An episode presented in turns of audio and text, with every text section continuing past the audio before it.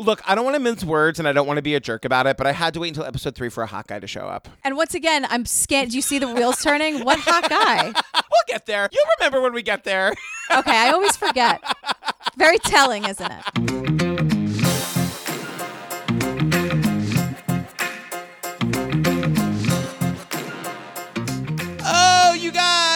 Before we get to the show, as I always say, if you're looking for more fun times, more hilarity, join Gillian and me on the Patreon, you guys. Over 140 full bonus episodes, girl. We just finished the Tiger King. We got all of that. Good riddance.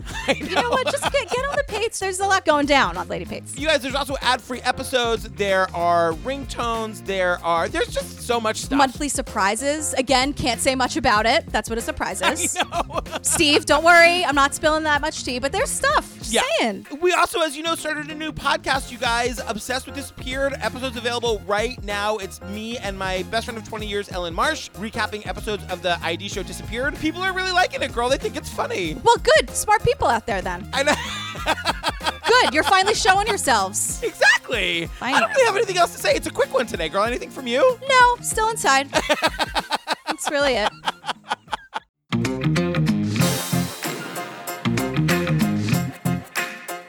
Girl, what are we talking about today? We're talking about the most dangerous animal of all on FX about this guy who thinks his dad, who wants, really wants his dad to be the Zodiac killer. Right. How many times does this guy say, Look, I wish I could just say it's not me. It's not my dad. But you know, I, unfortunately, I don't have that luck because my dad is definitely the Zodiac Killer. It is such a lie. He wants his dad so badly to be the Zodiac Killer. Yeah, and we get into a lot of I, my feelings for this person are all over the place, to put it nicely. I, you guys, before we say anything else, this is a two-parter. So, episode one, you're listening to it right now. Episode two of this is available ad-free at the five dollar level right now on the Patreon. You guys, just for a week, you guys, and then we move it to the ten dollar ad-free tier. Sometimes there's some confusion about that, but when we put out these two parters, we just want you to be able to have both of them right away if you're on the Pates, or if you want to join the Pates and get it, girl. Yeah, so this episode of TCO is the first two episodes of the series. Exactly. And then episode two of TCO is going to be episodes three and four. Thanks for the clarity. I really love you. That's right, right? I said it right? Yeah, Okay, that's great. right.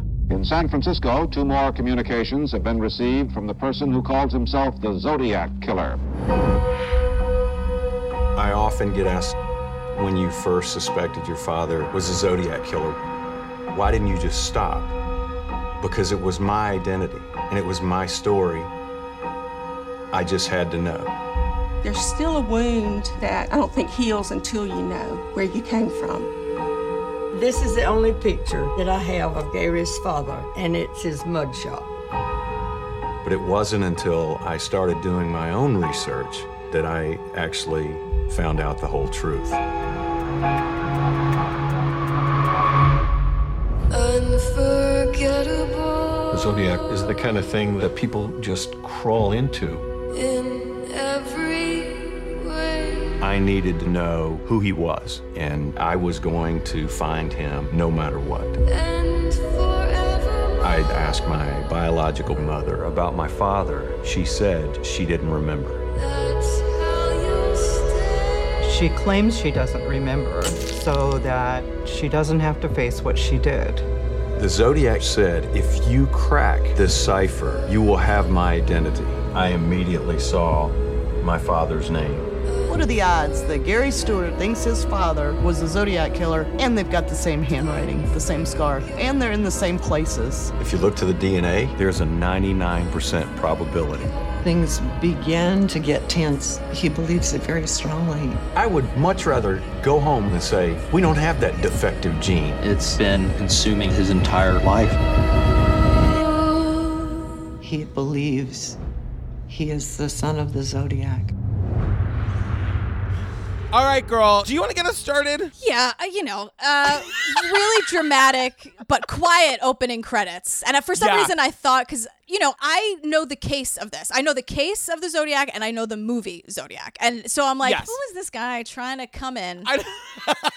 we were here first. I'll tell you that I bought this book the day it came out. Like I was obsessed with getting this book. I read it cover to cover in like probably a day or two, and I totally believed it, like hook, line, and sinker. But I was thinking about this today. I'm that idiot that will believe anything. You want me on your jury because I'm persuadable. I know. And meanwhile, I'm like, so, but I, I love that, like, in this corner, we have me and like the facts of the case. Right. And in this corner, we have you and this bullshit. And then somehow we meet in the middle and we just like scream about it. That's how our podcast works. Like that's Exactly. the full dynamic of our podcast.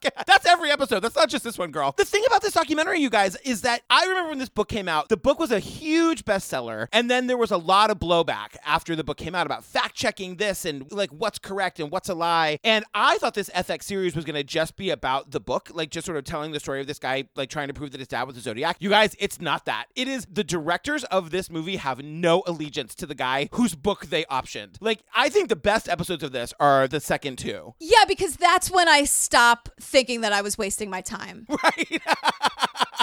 So it starts with this guy. We meet the guy. His name is Gary Stewart. He wrote the book, The Most Dangerous Animal of All. And basically, he's like two camera telling us I've had the fear of abandonment as far as I can remember. There's a primal wound that adoptees have.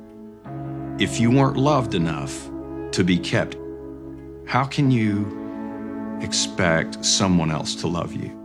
Speaking for all adoptees everywhere in the world. Every single adoptee in the world has low self esteem because they feel they were abandoned at birth and nobody will ever really love them. And already I am like turned off to this guy. Yeah, you know, I can't speak to this because this is not my experience, but I agree. I didn't love the sweeping generalizations he's making. He's speaking for everyone who's ever been adopted and all the people who gave up kids for adoption. He's assuming that they're heartless, that they don't love them, that they just abandon people. And it's like, there are a zillion kind of different circumstances here. Like, immediately I'm like, Gary, come on. Come on, Gary. Gary. And then he like immediately is like, oh, and by the way, my personal life is a big super fucking mess. What contributed to my business success certainly didn't help me with personal relationships. I've been married five times. I wasn't going to let somebody leave me again and hurt me. I would always leave first. I was like, girl. Yeah, and I'm like, well, shocking. And he's just like on and on and on and on and on about these abandonment issues. Again, I can't speak to that experience, but we meet Leona, and that's Gary's adoptive mother, and she's like, We told Gary he was adopted early in life. We had him since he was three and a half months old, so he was ours. and then we get like Gary and the adopted mother and his adopted family saying like everything was really like puppies and rainbows, super supportive family, no abandonment at all. Everyone's lovey dovey. He, he has a big like coven, this big clan. Cindy's like, we had a uh, Cindy, his sister, we had a fairy tale childhood, and then cut to Gary like I was abandoned every day of my life, and I'm like, what? Gary, like, uh, I I don't mean to be insensitive because I know that that can be a thing in certain circumstances, but like Gary's circumstances don't lend itself to that. So I'm not sure why we're why we're here. I totally agree. And then we hear Gary saying that Prior to the 70s, all adoptions in the state of Louisiana were closed adoptions. So I'd given up trying to find my biological parents. And then one day, after 39 years, it happened. And I never could have imagined what I was about to uncover. And then we learn that at 39 years old, when he was 39 years old, a woman called his father claiming to be his birth mother. And like, of course, he's like, it was the eve of Mother's Day. I have a real mother, but like, I feel like I should go meet this person. And so we meet her. Her name is Judy Chandler, and it's his birth mother. Yeah, sometimes they call her Jude. She has a bunch of names. We'll just call her Judy. At 39 years old, he flies out to San Francisco to meet his birth mother for the first time. And Judy says, like, Seeing him walking towards me and it was a memory I will never forget. They spend this like blissful week together, and then at the end of the week, he decides he's gonna ask about his dad. To which I was kind of like, "You waited a long time. Like that would have been my first. I would have been like, "Hi, so nice to meet you. Tell me about my father, though." Because for the first 20 minutes of this episode, he's obsessing about his father and these abandonment issues. So Yeah. Eh, he's like, you know, I finally, at the- the end of the week, I have to know about my dad or it's going to start to totally consume me. And I'm like, start? And she said, Well, honey, it's been a long time. And I've spent my life trying to forget that time. But I think his name was Van. I was young, underage, and we were on the run. Hearing this, I couldn't imagine how she couldn't remember who my father's name was. And so Gary is asking Judy, and the more he asks, the more she's like, I don't remember. And Gary is like, I, I'm so mad at him in this moment because she keeps saying, like, I don't know, I don't remember, I don't want to talk about it. And he straight up says, like, But the more questions I asked her about my father, the more she said she didn't remember. I didn't want to hear, I don't remember. I had too many questions and there were not enough answers. dude, can't you understand what this means? Like, it's so obvious there's some kind of trauma here, and he just won't stand for any answers. And I'm like, Gary, Just to play devil's advocate for a second, like I kind of was on his side, which is like there's a big difference between I don't remember and I don't want to talk about Yes, it. there is. You know what I Absolutely. mean? And she blurs that line, and I do not like it because her own sister, and I fully agree with Sister Lynn, is like, I think that Judy remembers everything. She claims she doesn't remember so that she doesn't have to face what she did. what did she do? I know. so Judy is again still clinging to the I don't remember anything story, but Judy has friends on the San Francisco Police Department. Right. And for some reason, Gary at this point doesn't ask her why, but she sends Gary to meet one of the guys from the SFPD, and his name is Harold. Harold Butler gave me my father's name, date of birth, place of birth, social security number. So I took that information to the Social Security office and they informed me that no death benefits had been paid on behalf of my father. So that gave me hope that my father was still alive. Oh, and we need to say that we learned from Harold Butler that Gary's father's name was Earl Van Best Jr. Sometimes people call him Earl, sometimes they call him Van, sometimes they use his full name. So we sort of go back and forth, but it's Earl Van Best Jr. is Gary's dad. Right. And then Harold gives him a DMV photo, and Gary was like, I was shocked. My father was still and lifeless, but nothing's going to stop me from finding my father. And abandonment, abandonment, abandonment. So Gary tells us that Harold Butler from the SFPD is like, Harold Butler told my mother, just tell Gary to drop it. What Gary's father went on to do later in life would make what his father did to you and Gary seem inconsequential. So Judy has implied to Gary that whatever her story was with Van, she doesn't remember it, but it was like definitely super newsworthy. Like it was covered in like the newspapers and stuff. So what's the next thing Gary does? He like goes down to the San Francisco Public Library and gets all of the newspapers from 1961 to 1963 to learn about his dad and Judy. Right. So what he finds out is horrible. So Judy is in the paper as a 14 year old child bride, but in one of the articles it says she could pass for 20. No, my eye went right to it on the screen. I had to pause it. I was like, this is so gross. So Earl met Judy as she was like getting off the school bus. I remember there was a man standing there, and he spoke to me, and I spoke to him, I guess. And then I was walking away to go home, and he was behind me. And the next day, he was there again. I don't think I was interested at the beginning, but the guy just kept showing up. He was 27. She was 14. He like follows Judy home being a total creep. And he like does it a couple days in a row when she gets off the bus. And Judy says like, I didn't think I was interested at first, but he just kept showing up, which is like the most heartbreaking thing that he just like. I know. And I know. so they go to like get ice cream, and that's where the romance began. And so Judy was so impressed by him. And I'm like, girl, you were 14, he was 27. Of course. But like also what 14 year old girl wants to go like get ice cream with like a guy that's old enough to be her dad almost. Yeah, it's so gross. Like that was very weird to me. But you know, you know what kind of girl? The kind of girl that comes from a really fucking tragic, broken home. Her sister Lynn is back. By the way, we never see Judy and Lynn together. I'm like, do they still speak? I don't know. I don't know. I don't know either. It seems like this whole thing tore this family apart. But Lynn, the sister, is saying to us, like, Our father was very quick tempered. He beat us with a leather belt, and as we got older, that changed to the buckle end of the leather belt. And we wiped the blood off of each other in the bathroom, crying. It's horrible, just crying and like these little like kids. And so by 14, you know, Judy meets this 27 year old and she's like, look, anything has to be better than my home life. Like anything at all. Yeah. So they run away together in 1962 and they're married after three months. They get married in Reno. And, you know, Judy was totally brainwashed by him. But in the papers, they called it this ice cream romance. And I'm like, why isn't it like pedophile kidnaps 14 year old? Like, why is the headline, why are the words ice cream parlor romance in big letters on I my know. screen. Like, why I is it? And I still can't 100% decide if they are like charmed by this story, they, the newspapers, or if they're trying to out a pedophile. Because it doesn't, I feel like if you're going to out a pedophile, you just do it. Like, there's no, like, you know, if, if someone's outing a pedophile. It feels a little bit like the idea is like, well, we don't want to break up the happy marriage. Yeah, well, she could pass for 20, everybody. Like, well, I don't care. and no, no 14 year old could actually pass for 20. That's just something you tell yourself. And not that it matters, but like today, Judy looks like a million bucks. She looks great. Like, she's been through a lot and she looks like she's come to the other side of it, and that makes me happy. Right? But yeah. and then another thing that's awful where it's like, oh my God, 1962, get it together. Like, It's a really great time in the world for everybody. yeah, Gillian. that's the greatest generation or whatever, right? Like, Right. okay. Um, so, okay, boomer.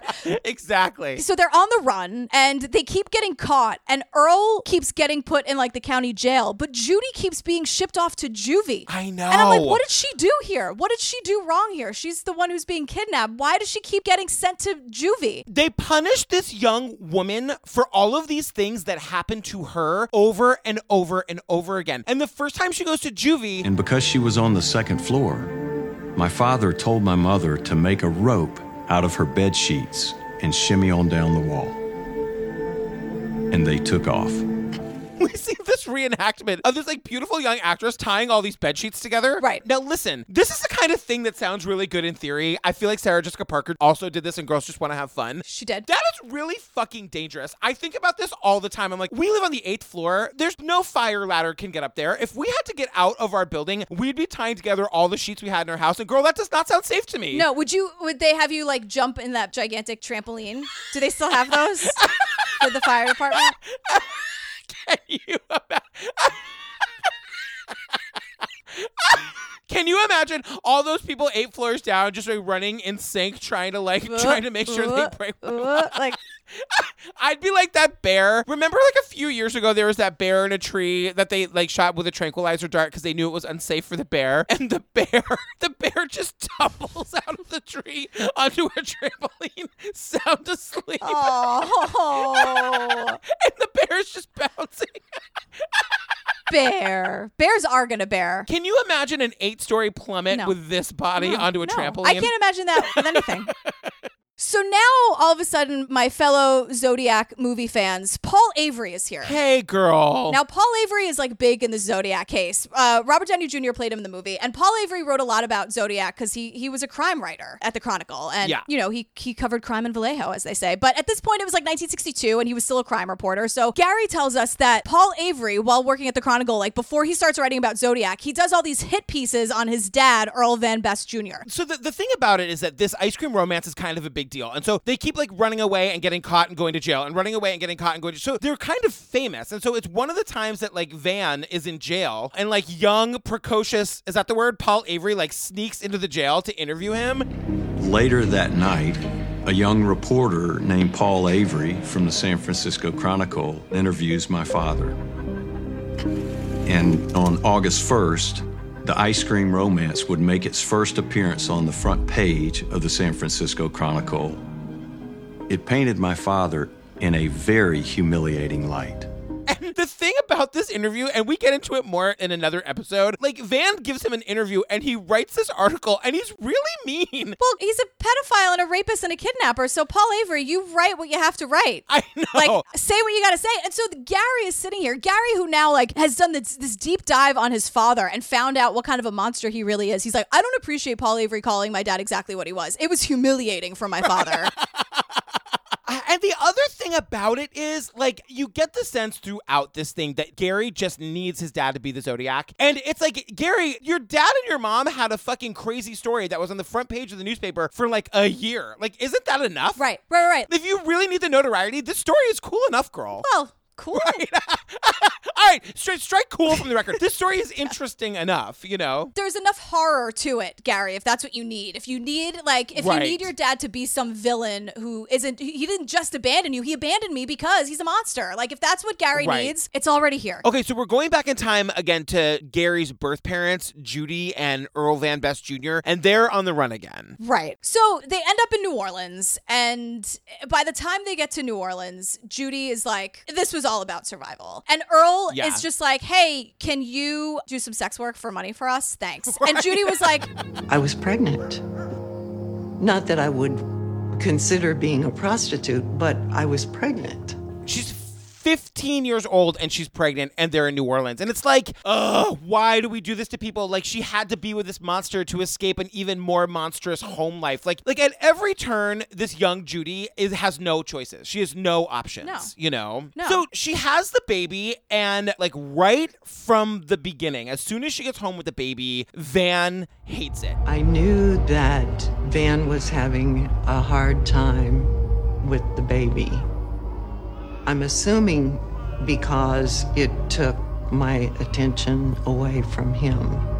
And remember, Gary was adopted at three and a half months old. So all of the the abuse that happens to Gary is when he's under three months old, which is just like, oh my Yeah. god. And so like Judy's like, you know, one day all these fights, I hate this baby, and Judy like comes home one day and the baby is gone. Yeah, and now we're with Gary because Gary's like, okay, I know from my mother that she came home and I was gone, and that at three and a half months I'm adopted in Baton Rouge. Like, what's my story? So Gary, doing his like library tour of the United States, goes to the Baton Rouge Public Library. We're with him in the reenactment where like he's like, looking at these news stories again, and in the reenactment he's sobbing, mm-hmm. and he's like looking at this picture of himself as a baby, like this sort of like baby that nobody knows where it came from that they found in a stairwell in Baton Rouge. It's so fucking devastating. How could any human being with a heart take their blood and lay it down and walk away and never look back? So you see, that's the most difficult thing for me to talk about.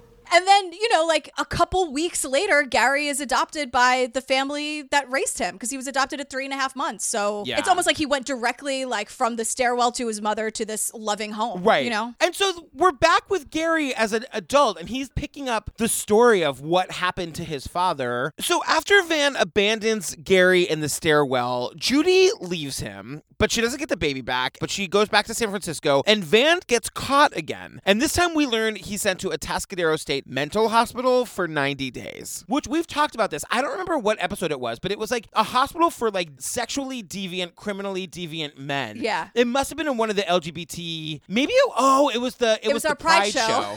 yeah. that's right. And like basically what they would do is like While in Atascadero, my father was subject to medical, chemical treatment for his disorder, as well as electroconvulsive therapy, which back in the early 60s was still considered a very effective way to shock the evil right out of someone. So now, like, we kind of jump around from like what happened in the 60s to present day Gary with his family. And because Gary has a son now named Zach. And at one point, Yeah. we're like with them outside at some like family barbecue. And Gary has has that DMV photo of his dad with the glasses on. And he's Yeah. like, hey, Zach, hey, son. When Harold Butler gave me this photo of my father, the first thing out of Zach's mouth was like, he looks like a serial killer, Dad. you know, Zach's 10 years old, and you're thinking, what does he know about a serial killer? I mean, that's scary. Remember when you said that my dad totally looked like a serial killer? And then he holds up the photo of Van next to his son Zach's face to be like, look at the resemblance. You're related to a serial killer. And Zach is basically tipping over because he can't get away from the photo far enough. I feel like there is a, the Zach Gary dynamic is that Zach does a whole lot of putting up with his crazy dad. Don't you think? Zach is the adult in the room when Gary's there always. And Zach is going to one day is going to be like, Dad, I can't raise you anymore. Like I can't be the, the father here. And because you can't that's not a healthy thing to put on on Uh-huh. family members. And Gary does this thing where like the stakes are so high because you can't abandon him. Like he can't handle Right. any fault or any like rift in any relationship. Like people fight. Like marriages, Yeah. like you fight in your marriage. You're gonna fight with your son. You're gonna fight with your kid. And so he can't handle any of that. Like, don't abandon me. Remember what happened. Don't abandon me. Don't abandon me. And so Zach must have this pressure on him to like coddle his father every day. I'm exhausted just thinking about it. Do you think that's how Steve feels? Is that how you feel? Yes. Girls, I can't. I can't hold your hand through this. It's gonna be okay. but the thing is, you can. You've done it for almost three years now. You can keep holding my hand a little longer. It's very hot and sweaty in here. I feel like it would be better if I just emotionally support you and Yeah, yeah, not yeah. do the hand holding. Great, great. I will pass you a freezing cold cocktail though. That I'll do. So Gary is like now he become oh my god, we are about to meet some characters. Gary is now obsessed with learning everything he can about Earl Van Best. And he knows that the best family is from South Carolina. So he literally goes into the phone book and just starts calling every best. And he says, And I called up this one uh, number, and with that, I hit a gold mine. Hattie is the best family historian and genealogist. And now we're suddenly in this old lady Hattie Van Best living room, and she's got her genealogy stuff everywhere. I was like, why are we here? Who cares? why am I talking to a genealogist? Like, I could not care The less. The thing that I loved about her was like her. I, don't care. and normally I love like genealogy and family history and like I love all that shit, but uh, this guy's a pedophile and a rapist and a kidnapper and not the Zodiac. I don't care. Well, Hattie has like very cool books. You know, she's like the best scrapbooker. I've always aspired to scrapbooking. I'll never do it. I'd be so bad at it. I wish I was great. It just seems like those people who do it can do it like just from birth. Like it comes so naturally to them. I would be overwhelmed. I'd be like, it's gonna be perfect. And then it wouldn't be. And then I'd be like, well, fuck it. Like that would be my like relaxing thing for the night. And then I'd screw it up and then I'd be mad. You know? Well, Hattie is fucking great at it. She's also got one of those old books that looks like it comes from Hogwarts with like the Mhm. family photos on it, with like all the family trees and like the fancy writing. I'm just obsessed with Hattie. Yeah, Hattie's great. It's just time and a place. I don't need her here. Right. Hattie would be great for a cocktail. Totally. That's what I'm saying. Like little mojito in the middle of the day. Absolutely, totally, but not now. totally, totally. Not today. But now we're back to Gary, and he's watching Cold Case Files. Cool, Gary. And it's an episode on the Zodiac Killer. And Yeah. so they flash one of the many composite photos on the screen, and Gary's like clutching the pearls. my heart stopped. It was like I was looking at my father. They flashed a wanted sketch of the Zodiac Killer, and my heart stopped. It's like if someone had taken a snapshot of my father and put it on that wanted poster. I let out some sort of extraterrestrial noise or something that Zach heard in the next room. Guess who's there to pick up the pieces? Zach. Zach. Zach comes running out of the other room to rescue his dad. Zach says to us to camera, he's like, He was very, very emotional. And it was a chaotic series of moments after that where, you know, my dad's running back and forth between his office and the living room trying to find just the right picture to compare. Yeah, Gary needs like his Purin tablets and oh the co- the cold compress and the whole thing. Like that's Yeah. that's where Gary is right now. And I'm like, first of all, girl, you're just now seeing one of the most famous like police sketch photos of all time in 2003. Really? When when you're looking for your father obsessively, and in 2003, like suddenly you learn about who the Zodiac killer is. I gotta tell you though, girl, it is uncanny. Like the photo of Van and the sketch of the Zodiac, it really looks like somebody drew a sketch of that photograph. Don't you think? A little bit. So he calls uh, Harold Butler, his mom's friend from the SFPD, because Gary's like, uh, my dad's totally the Zodiac, you guys. I just learned about the Zodiac five minutes ago. I think I know about it. And so, according to Gary, SFPD is like, Harold Butler reassured my mother that, oh no, Judy, tell Gary that we know who the Zodiac killer was. He's been dead for 10 years. We know who he was because of his DNA. We got his DNA. No. It's not your dad. We have tons of DNA evidence. We actually secretly solved the Zodiac. It's one of the biggest cases ever.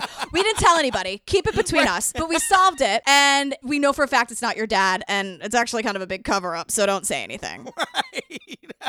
and then Gary like goes to the online and he's on the shittiest looking website I've ever seen. Like this is his fact checking. It's like Zodiac Killer and it's just like this old like 1994 website. So Gary's saying like, haha, they're lying to me. I've done my research. I know this case has never been solved. Also, and this was like, wait, wait a second. Gary says, I found out that my mother's second husband was Rotea Gilford, a homicide inspector with the San Francisco Police Department.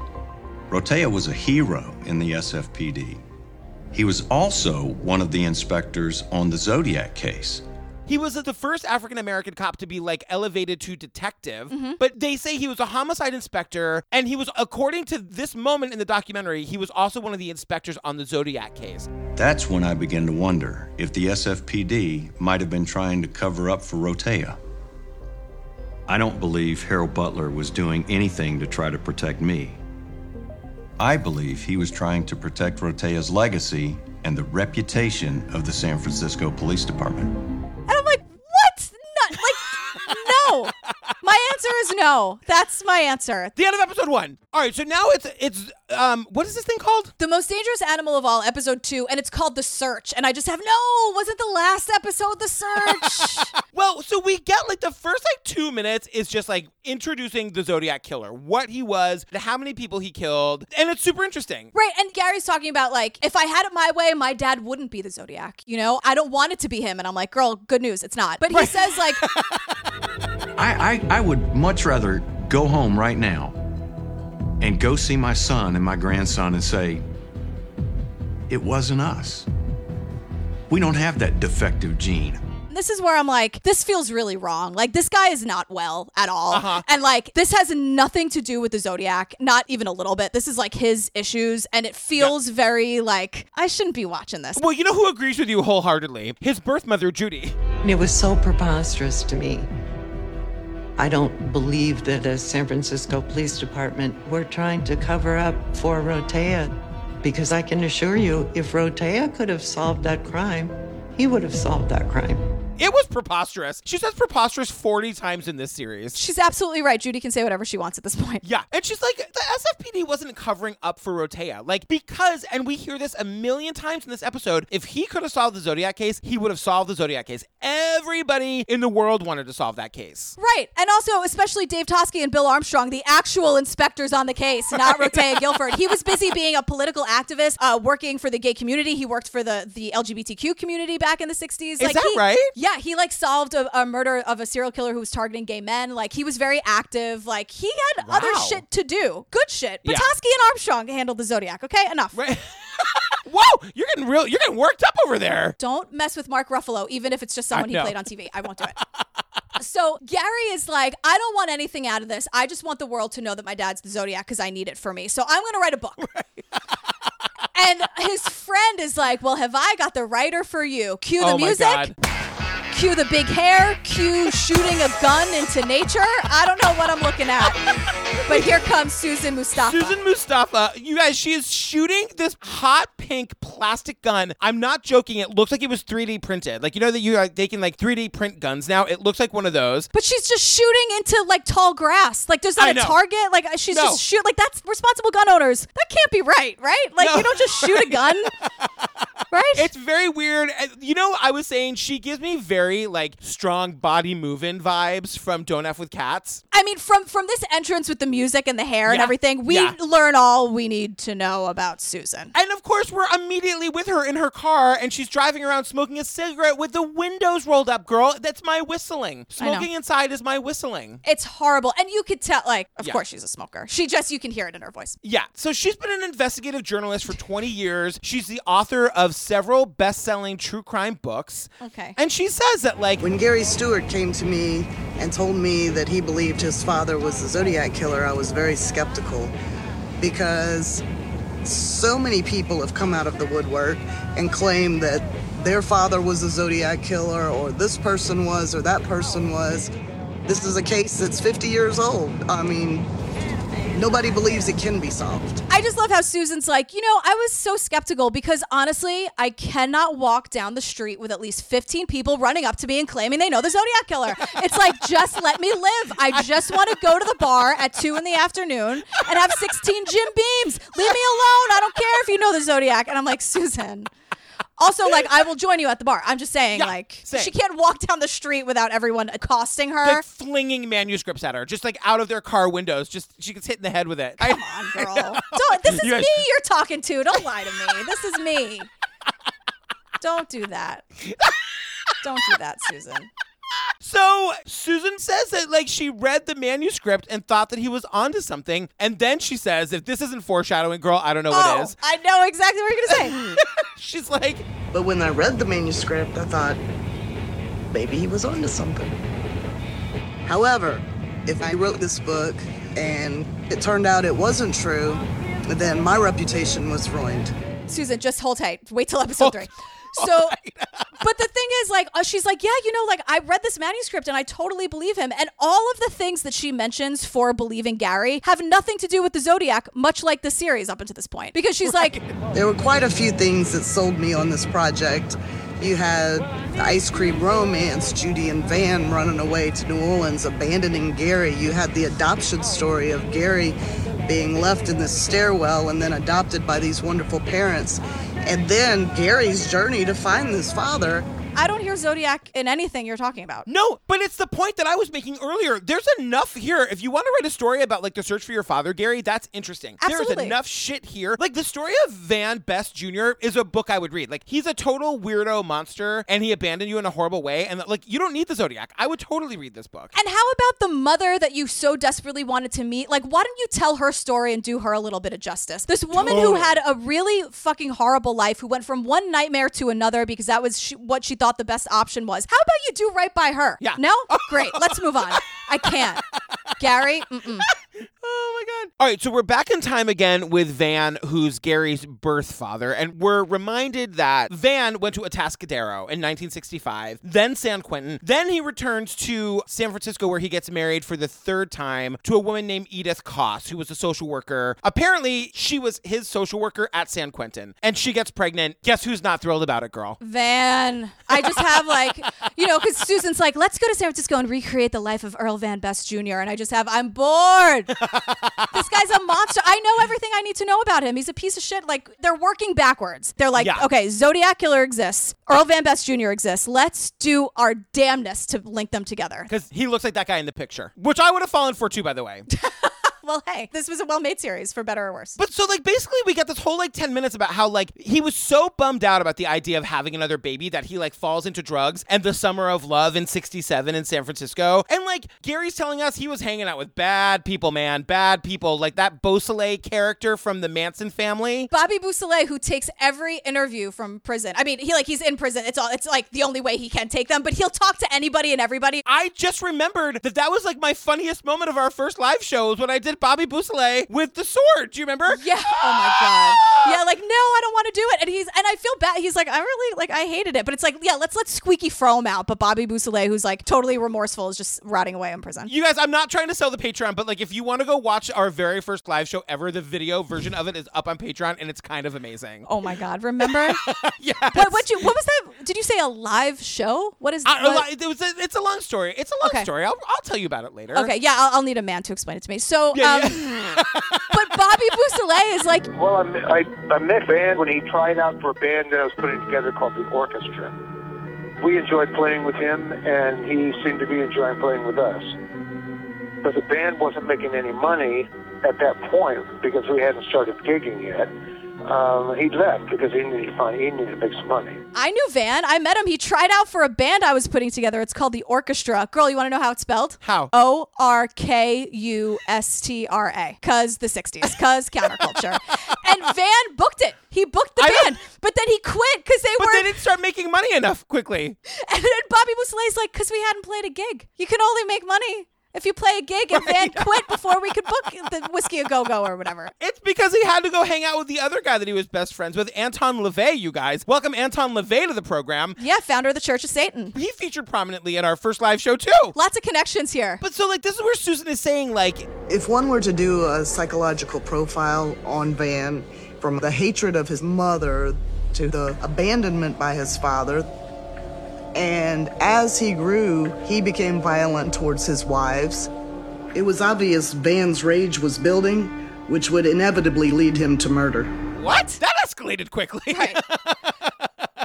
So now we're getting more about the Zodiac, right? So we're back to 1969. This is when the Zodiac writes a letter and like a piece of a cipher to three different newspapers in the San Francisco Bay Area. Here is part of a cipher. I want you to print this cipher on the front page of your paper. In this cipher is my identity. If you do not print this cipher, I will go on a kill rampage Friday night until I end up with a dozen people over the weekend. So the thing is, like, the Zodiac was saying he was sending three different ciphers to all these newspapers, and if you put it together, it was supposed to be one big message. And he's like, "My identity is in this cipher, so figure it out." Yeah. Figure it out, girl. And we cut to Gary, and Gary's like, I had no idea what the cipher had to do with my father. And this is exactly like every other discovery I made. I wrote to Washington, D.C., requesting my grandfather's military record just to try to find out anything. Then he said, Well, then I learned my grandfather in the war was a code breaker. And when he came home, he taught code breaking to Van, and they used to make ciphers that they would try to trick each other with. So, like, this is another one of those coincidences that points to the fact that, like, my dad wrote ciphers, the Zodiac wrote ciphers. Obviously, they're the same person. Right. So no one can crack these codes. The cops, the CIA, like the highest code breakers in the military can't break it. How is that possible? I feel like if I spent 15 minutes with it, I could probably crack it. Like, how are these, like, high level people unable to solve? Like, didn't we go through World War II? I believe we did. Yes. I, I yes, I believe we did. But like, wasn't that a major part of it? Like, I'm just saying, like, we have code breakers in this. Like, we have to be able to solve a, a cipher that this idiot wrote. Well, I think that's an example of like just too many cooks in the kitchen because it like a high school history teacher and his wife solve it in their breakfast nook because they aren't thinking like we have the best code breaking minds in the world. They just did the puzzle at their breakfast nook. You know what I mean? Like I feel like also the wife is a little bit like left out here. I feel you know that like he was making the coffee and she actually solved it. Totally. But when they called the cops, they were like, oh, a man, great. Right. But the whole point is that the Zodiac Killer's identity is supposed to be in this cipher. Right. And no one's able to find it except for Gary. So it's a solution plus the original puzzle. When I looked at it, I immediately saw my father's name E V B E S T J R. I'm looking at him. Explain to me where it is, and I don't see it. Right. It's like he just keeps like finding letters in random order and jumping to all these conclusions. And based on this alone, he's like, that's it. My dad's Right. the Zodiac. This and that picture. Oh my God, it's totally him. Yeah, I- we get this whole thing here about the Lake Berryessa attack on September 27th, 1969. According to the man that survived, the Zodiac says to him, I need the keys to your car so I can drive to Mexico. The most significant connection to my father from Lake Berryessa was the fact that the Zodiac told Bryan Hartnell that he wanted his car keys so he could drive to Mexico. That's where my father earned his money. My father's profession was as an antiquities dealer. Was making trips down to Mexico. And the thing is, though, like Zodiac was lying to them because he leaves the car. He writes the dates of the other murders on the, the side of the car. Right, exactly. He doesn't take their car. And like criminals skip town in Mexico all the time. Mexico isn't hard to get to from California. Right.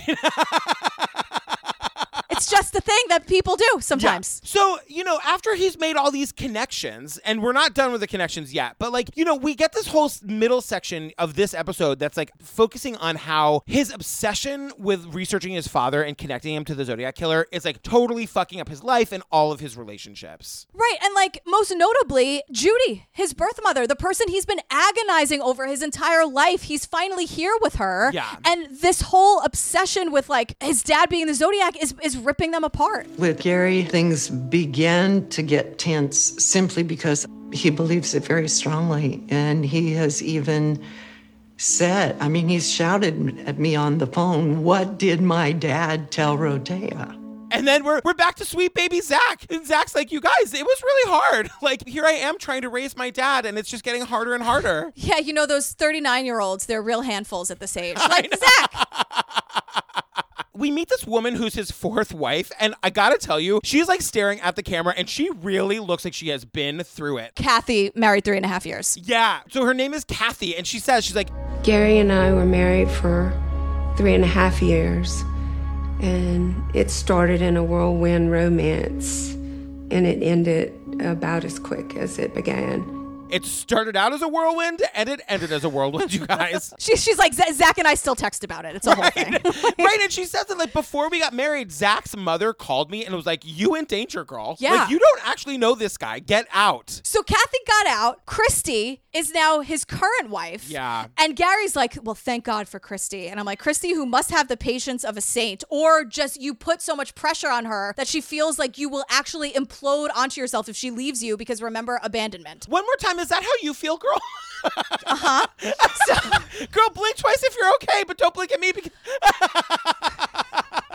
I, I was just blinking into the. No, everything is wonderful. Oh, good. That's what you would say if you felt trapped. But Christy is there, and it's like uh, her, her lower third is like current wife, and I'm like question mark parentheses because she's like I probably realized how important it was to him maybe a year or so into our marriage when he became nearly obsessed, if you will, with digging and finding more and more.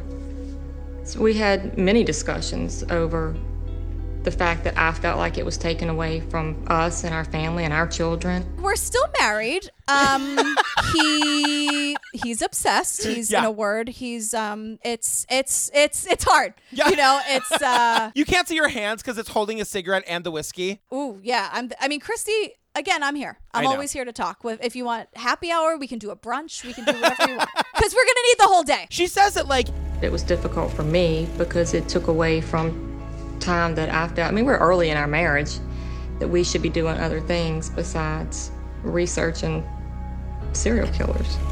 Can you imagine if like you're in a new relationship with this person that you really like and it's like, do you want to come over and meet my parents? Well, I would, but I was kind of hoping we could go back to the library and keep reading about serial killers. Wait, that basically describes everybody who listens to this podcast. You guys, you're not alone. Well, here's the thing. It's not that. It's you want to help me prove that my dad is totally the zodiac. I this is the hill I need to die on. I need my dad to be because it's not like hey, you want it, it's like you know true crime docs Right. and chill or whatever. Like yeah, like yes, yeah. I, d- I actually do kind of want to research that. Thought you'd never ask. I finally found my partner in life. But see, this is why our marriage does work so well, girl. This is why I know you are okay. Exactly. And I'm not saying I need my dad to be the zodiac.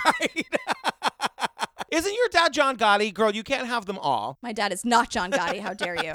Let's talk about the Paul Stine murder, shall we? Yeah, the Paul Stine murder. So this is a cab driver, and you know Zodiac was kind of breaking the pattern here because it was all these like heteronormative lovers lane kind of things, and this is a cab driver, and this is incredibly frustrating because when the call went out, This is unbelievable. How did everybody not get fired? this is super frustrating because when the call went out, the suspect was a black man. And of course, this is not the case. And the description was fixed, but not fast enough. And technology in the 60s and everything sucked. So they were so close to catching him. At one point, like the cops even, they think, stopped him and said, Have you seen a black man in this area? And it was actually the Zodiac killer just like lumbering down the street. How brazen, though. There's one other thing that happened here that I want to talk about. We get like a from the day interview with Dave Toschi, and I have, oh my God, Toschi was hot. Dave Toschi is a rock star. Let me okay. You know, uh, you know Bullitt, Steve McQueen Bullitt, and how he would wear that shoulder holster. That he would wear that shoulder hol- holster. That shoulder holster. The other day when we were recording the Maura Murray episode of Disappeared, I was trying to say Maura borrowed because I say borrowed. So I was trying to Borrowed, say Maura uh-huh. borrowed, and I couldn't. It took me like 10 tries Maura. to say it. Maura borrowed. Mora borrowed. That I could say till the cows come home. But this Shoulder holster. Um, Screw you, Pensavalle. shoulder holster. I don't know why it's like not getting there. I also like I'm totally out of water and my mouth is Yeah, like, it's girl, it's 800 degrees in here. Okay, um, I'm gonna take that whole thing again. So you know Bullitt, Steve McQueen, that character Bullitt, and he would wear like the shoulder holster thing. He, he took that from Toschi. Like Bullitt is based on Dave Toschi. Dirty Harry was based on Dave Toschi. He had his cute little bow ties and his little shoulder thing, and it was like Dave Tosky was a Yeah, goddamn rock star. He's the best. Is he still with us? He's not. He a couple years ago passed away, but he was the head inspector on the Zodiac case, and yeah, he's the best. Yeah, and so this is where Gary wants to connect his dad again because he's like, As I looked at the details from the Paul Stine murder, many things popped for me.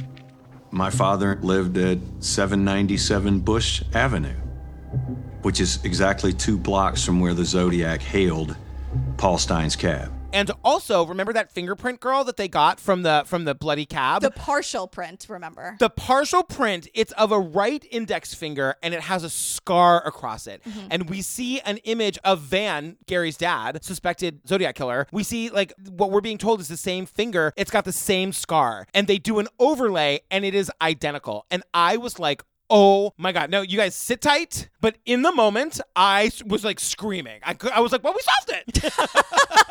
Gary, girl, call me. We it. totally did it. I believe you. this now. is the debut of Susan saying, What are the odds that Gary Stewart's father could have the same scar as a Zodiac killer? Susan says it over and over and over again. Susan goes, What are the odds that Gary's father could have the same scar as the Zodiac Killer? What are the odds that Gary's father would live two blocks from where the Zodiac Killer was picked up in the cab? She says, What are the odds 800 times? She's trying to convince herself so I bad. know. She needs it. Like she suddenly needs him to be the Zodiac now for other reasons. So we're like more Zodiac letters. Yeah, we got the next cipher. It's the 340 cipher. It's like the big famous one that no one's been able to solve, except for Gary, of course. Gary immediately finds his dad's name in the cipher. You can see it clearly. E A R L V A N B E S T, and he spelled out Junior for the very first time. J U N I O R. Earl Van Best Jr. backward. Girl, I got news for you. Our names are in that cipher. Like everyone's, it's just letters. It's I know. just like I don't know what you're talking about. But it's not even letters, it's symbols. And we'll get back to this in a minute. Like, he's making a leap. Like, he makes a triangle into an A. It's not necessarily Yeah. an A. No, girl. But then we end this episode with Michael Wakshull, who's this forensic document examiner, and I say that very, very lightly. This was really fascinating to me, too, though. yeah, so he's here to talk about handwriting because back in the day, like before handwriting was kind of thrown out as like sort of junk science, like handwriting was a big part of this case. All the guy did was write letters. Like Yeah. obviously, we're gonna look at the handwriting. As a document examiner, there are at least 21 different attributes that we look at for handwriting comparison. And no one of those attributes will confirm or not confirm that it's it's a person. It's you have to look at the, the whole, the entirety of the writing. This Michael Wakshull guy is comparing one of the zodiac letters to the marriage certificate between Earl and Judy. And like, I gotta say, like, you know, when he pulls some of the letters out and we see they look really similar, and he puts a J over a J, and it's like basically identical. And I'm like, okay, you guys, here we are. My opinion was that there's a strong probability that Earl Van Best Jr. wrote the zodiac letters. The word strong probability is synonymous with virtually certain. He actually says it's a strong probability that Earl Van Best wrote the Zodiac letters. Then he actually has to explain to us what a strong probability is. Thank you, Michael. I'm not an idiot. Thank you so much, you dummy. But then, like, we end this episode with Susan saying, What are the odds that they have the same handwriting and the same scar and the same police sketch and they're in the same places? Stop saying, What are the odds? Well, that, but also we end this with something that I was thinking of you because it's the end of the second episode, and Gary is already talking about how he wants to end on forgiveness. I Already. know. I thought of you too. And he's like, I certainly have to compartmentalize my feelings about the father I never knew in order to try to give him a fair shake. Because I believe everybody who who may have done something in their past should be given the opportunity to receive forgiveness. You know, my father, who's a pedophile and an abuser and a rapist, you know, and also who Gary thinks on top of that is, in addition, the Zodiac killer. He's like, I just want to give him a fair shake, you know? I like, know. I just want him the opportunity to receive forgiveness. My sole purpose is to find him, and that's what I'm going to do. And I'm like, that's his catchphrase. If Susan is what are the odds, his is like, I just want to find my father. And I'm like, you did. He's an asshole and a piece of shit, but he's not the Zodiac killer. I don't know why he has to be both.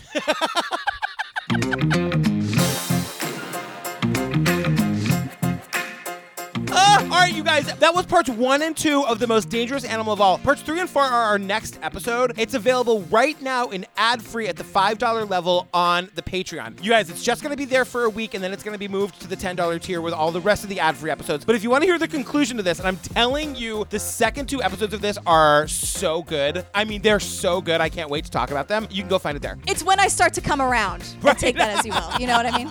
Just a little, a little hint, a little wink there for you. Not to mention, you guys, on the Patreon, 140 full bonus episodes. It's where we do the series. It's Don't F with Cats and Tiger King. We're doing McMillions, The Staircase, Making a Murderer, Serial, Laci Peterson. Oh, okay. OJ Made in America. God, am I? Should I even be here? Am I even needed here? Fine, just whatever. You know where to go. Patreon.com slash True Crime Obsessed or go to our website, click on the Patreon link. Um, girl, we don't have to tell them what we're doing next because we're doing this next. We're doing this. Yeah. Yeah, easy, easy peasy. Do you want to tell them where they can find us? Yeah, they can find us at truecrimeobsessed.com. That has everything you could possibly need or want, and probably Yeah. more than that. Merch episodes, see us live if that ever happens again. hmm promo codes. Yeah. yeah, a lot of people in the Facebook group are asking for our promo codes. They're all Yeah. there. They're all on the website. They're all there on the website. Steve updates it every week. you know what? Thanks, Steve. You can find us on Instagram Instagram at True Crime Obsessed Podcast. Go follow us, you guys. We're doing stories and lives. It's so fun. So fun. You can find Gillian on all the socials at, at Gillian with a G. You are Patrick Hinds underscore on Instagram and at Patrick Hinds on Twitter. That's right. We love you, you guys. Stay tuned for the outtakes from this. We've got no trailer this week, so maybe we'll just do a lot of outtakes.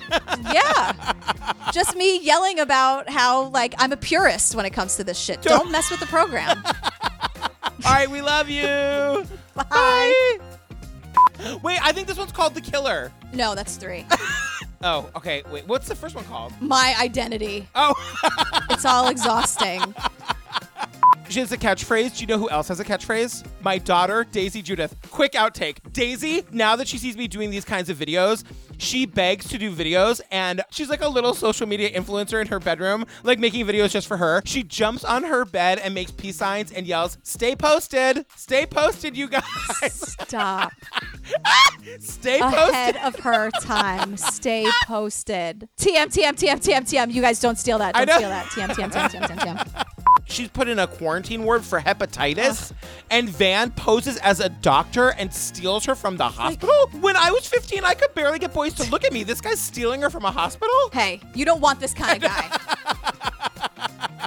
Gary says that there's a police report that says that Earl abused him and put him in a footlocker, which I had to Google. Um, I was like, they didn't have stores back then. They didn't have the footlocker stores. No. he drove him to the mall and he put him in the footlocker, and then he went to the friendlies and got a fribble. Oh my God.